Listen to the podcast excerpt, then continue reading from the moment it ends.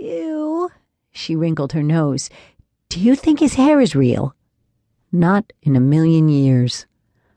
I shook my head to erase the image of what Quinn Marston might look like without the blonde rug on his head. Who are you talking to? The phone rang. Grace picked it up and listened for a moment. I can't talk right now. Whoever was on the line kept talking. And talking. Finally, they stopped for breath, and Grace got a word in edgewise. I don't know. I'll ask her. Gotta go. Bye. She put the receiver on the hook. Who is that? Kim. What did she want? Grace left her post by the phone, crossed to the fridge, and grabbed a tab and a bowl of sliced limes. You want one? Sure. She grabbed a second tab, put the cans on the counter, and reached into the cabinet for glasses. Ice? Grace was stalling. What did Kim want? My daughter put down her tab. Her hands gripped the edge of the counter. The whole world thinks Bobby got killed because of drugs. Kim wanted to know if you noticed anything. Kim wanted juicy gossip. Do you think it was drugs? I asked. Grace shrugged. I, I don't know. There aren't too many reasons to be under those stands. Could he have been meeting a girl?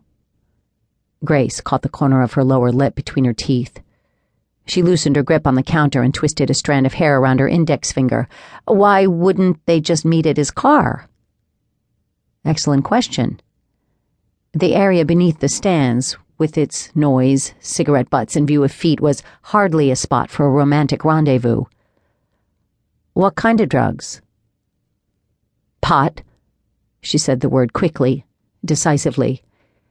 Was she positive or was she covering for her old friend? Please. God, please, not heroin or LSD. The tip of her finger turned purple, but she coiled the hair even tighter. Some people are saying Bobby was dealing. Gulp. Was he? Her gaze fell to the countertop and stayed there. I don't think so. I don't know. Maybe? I circled the kitchen island and draped my arm across her shoulders. I even stroked her hair. She let me, uh, for a moment. Then the teenager emerged. The young woman who didn't need her mother and was offended I might think she did.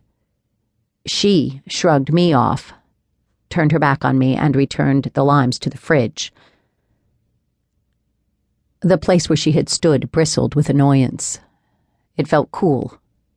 It felt empty.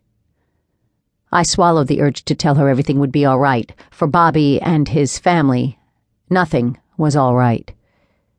Besides, Grace would think I was being patronizing. When in doubt, change the subject. I think Kim knows something about Bobby. Was she going out with him? With her back still to me, she shook her head. Nope, she and Sam are still together. You sound surprised. She turned. I am. Before we left for Europe, I wouldn't have given them two weeks. Sam was exactly the kind of boy Mother wanted for her daughters smart, handsome, and from a fine old family.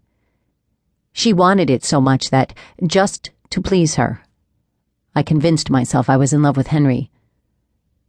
Does Kim really like him, or is she dating him to please Ginny? Yeah, right. No one would stay with someone just to please their mother. If she only knew.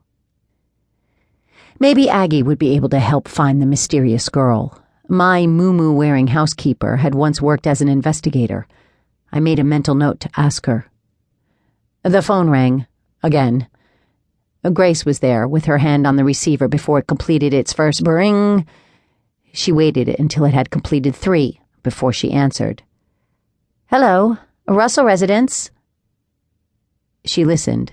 Then a smile flitted across her face. She held out the receiver and mouthed, You're in trouble. Mother was calling already. I had counted on at least a few days of the silent treatment. I took the phone. Hello? I'm at the club. Libba's voice was slightly breathless.